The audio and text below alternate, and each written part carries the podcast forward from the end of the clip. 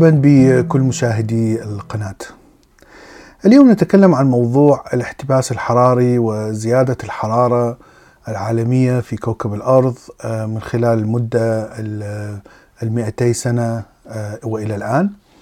هذا الموضوع موضوع مهم جدا آه، تقريبا 95 97% من علماء البيئة والجو يؤكدون أن درجة حرارة الأرض في ازدياد مستمر وأن الإنسان هو السبب الرئيسي في آه، دفع هذه الحرارة وبالتالي فهناك نتائج سلبية كبيرة جدا آه، تاثيرا على حياة الإنسان وعلى آه، الحضارة التي نعيشها الآن نتيجة لزيادة الحرارة. اذا حتى نفهم ما هي هذه الدراسات ولماذا يقول هؤلاء العلماء أن درجة الحرارة تزيد يجب أن نفهم في البداية ما هي العوامل التي تؤثر على الجو في الأرض وطبعا بالأخص على درجة الحرارة آه، في الجو في الأرض. طبعا التأثير الأساسي الأول هو حركة الأرض حول الشمس. كلنا يعرف أن الأرض آه، تكون بشكل مائل، محور الأرض يكون مائل فالجزء القريب من الشمس يكون آه، حرارته أكبر من الجزء البعيد عن الشمس. وبهذه الطريقة نعرف أن الفصول آه، تتغير لأن الأرض تدور حول الشمس آه، لمدة سنة كاملة هناك أيضا آه، حركة أخرى تقريبا كل 26 ألف سنة محور الأرض يتحرك من الخط مائل إلى خط مائل بجهة معاكسة وهذه الحركة آه، أيضا تؤثر على درجة الحرارة في الأرض وأيضا آه، تسبب تغيرات وتقلبات كثيرة ومنها مثلا العصر الجليدي الذي انتهى تقريبا منذ عشرين ألف سنة آه، نتيجة لتحرك هذا المحور التحرك بسيط. العامل الآخر الذي يؤثر هي الجرين هاوس غازز أو غازات الاحتباس الحراري. هذه الغازات موجودة في الجو الأرض في طبقات الجو العليا وهي غازات مهمة جدا لأنها تمتص الحرارة من أشعة الشمس. عندما تدخل أشعة الشمس آه، وتصطدم بالأرض بسطح الأرض معظم أشعة الشمس تنعكس آه، إلى آه، الأعلى. فقسم من من هذا الإشعاع أو أو ما يسمى بالراديشن الإشعاع الحراري آه، قسم منه ينفذ إلى خارج طبقات الأرض وقسم منه يتم امتصاصه عن طريق هذه الغازات المعينة. ولولا وجود هذه الغازات آه، فدرجة حرارة سطح الأرض تهبط إلى ناقص 18 مئوية. يعني وجود هذه الغازات هو الذي يوفر الحرارة الطبيعية التي يستطيع الإنسان أن يعيش فيها وهي تقريبا بمعدل 15 آه، آه، درجة مئوية إذا وجود هذه الغازات هو مهم جدا في إبقاء الحرارة التي تأتي من الشمس داخل جو الأرض وبالتالي وصولها إلى إلى سطح الأرض. العامل الثاني في آه، تغير درجة الحرارة في الأرض هو جغرافية الأرض بمعنى أن إذا كان هناك آه، غابات آه، بلون آه، قاتم يعني تكون عادة الأشجار التي تعيش مئات السنين تكون لونها أخضر. قاتم هذه الغابات تمتص أشعة الشمس وتمتص الحرارة. بعكس إذا كانت هناك مثلا آه، نباتات فاتحة اللون مثل آه، الأعشاب أو الأراضي التي حولها الإنسان إلى أعشاب حتى تقتات عليها الأغنام والبقر. ومن طبيعة هذه الأعشاب أنها تعكس ضوء الشمس إلى الخارج. نفس الشيء مثلا في المحيطات في والمسطحات المائية هي أيضا تعكس ضوء الشمس إذا كلما قلت آه، الغابات الغابات الكثيفة آه، كلما طبعا زادت المساحة في الأرض التي تعكس ضوء الشمس والتي طبعا الغازات قلنا غازات الاحتباس الحراري ستقوم باختزان هذه الحرارة أكثر الشيء الأخير هو آه، ما يسمى بالسوت أو السخام ذرات الفحم هذه تكون آه، ناتجة من البراكين الشيء الطبيعي الذي يأتي من البراكين أو من الغازات التي تنتج من التلوث البيئي الذي يفعله الإنسان من السيارات، المصانع والفحم إلى آخره.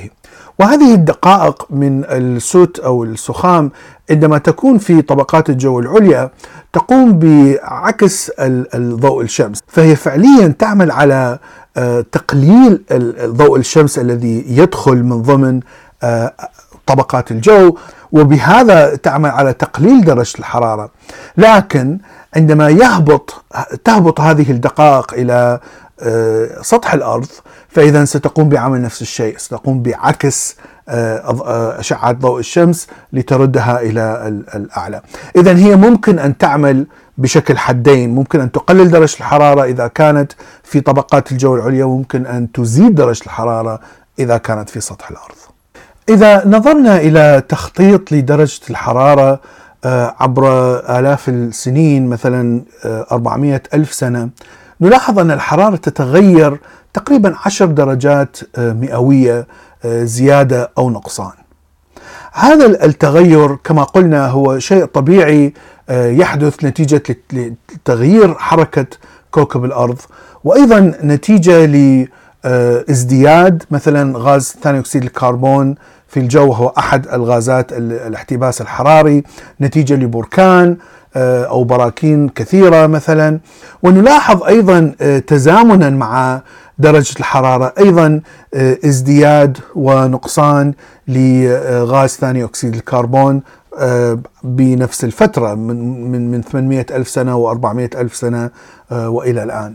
إذا هناك دائما ربط مباشر ما بين زيادة غاز ثاني أكسيد الكربون في الجو وبين زيادة درجة الحرارة وهذه نراها في الحفريات. إذا ماذا حدث آه، الآن؟ ولماذا آه، آه، نعزي زيادة الحرارة الآن إلى الأشياء التي يفعلها الإنسان وبالأخص زيادة غاز ثاني أكسيد الكربون في الجو؟ نلاحظ أن تخطيط غاز ثاني أكسيد الكربون ونسبته يزيد بشكل تقريبا مضاعف. الآن نسبة إلى ما قبل تقريبا 200 سنة. فهذه الزيادة نسبة زيادة الغاز ثاني أكسيد الكربون في الجو زيادة غير طبيعية آه، وحدثت آه، لوجود الثورة الصناعية التي بدأت في أوروبا والآن انتقلت إلى العالم كله.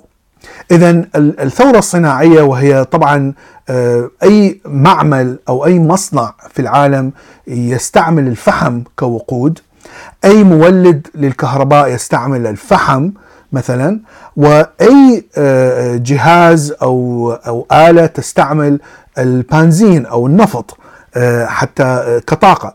فطبعا نحن نعرف أن هناك ملايين من السيارات التي تسير وتستعمل الوقود والتي تفرز ثاني أكسيد الكربون يعني كل ثانية في الجو.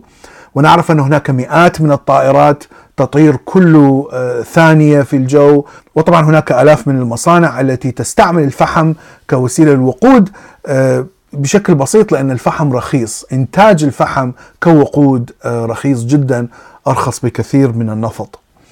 اذا هذا هو سبب أساسي لزيادة غاز ثاني أكسيد الكربون. الآن الشيء الطبيعي الذي يحصل كنتيجة لزيادة غاز ثاني أكسيد الكربون هو زيادة الحرارة المشكلة الآن في السنتين الماضيتين آه، زيادة درجة الحرارة آه، كان أكثر من المتوقع. آه، طبعا المتوقع قبل عشرة سنوات مثلا. فنحن نرى أن هناك تعجيل بسيط بزيادة الحرارة. المشكلة أن طبعا إذا زادت درجة الحرارة هناك عدة مشاكل تتبعها. المشكلة الأولى هي آه، زيادة مستوى سطح البحر طبعا لذوبان الثلوج الموجودة في القطب الشمالي. القطب الشمالي هو ليس قارة هو محيط وعليه كل الثلوج التي فيه يعني ليست تربة ليست يابسة يعني فقط ماء مجمد. فإذا طبعا آه، ذاب آه، أغلب هذا الماء سيزيد سطح الماء آه، سطح البحر وسيغرق تقريبا كثير من المدن الساحلية. فهذه كارثة يعني سهل توقعها وتكون منطقية. المشكلة الأساسية الأخرى أن غاز ثاني أكسيد الكربون عندما يدخل إلى المحيطات والبحيرات سيزيد نسبة الأسيديتي أو الحموضة آه، داخل المحيط والحموضة عادة تقتل المواد الحية.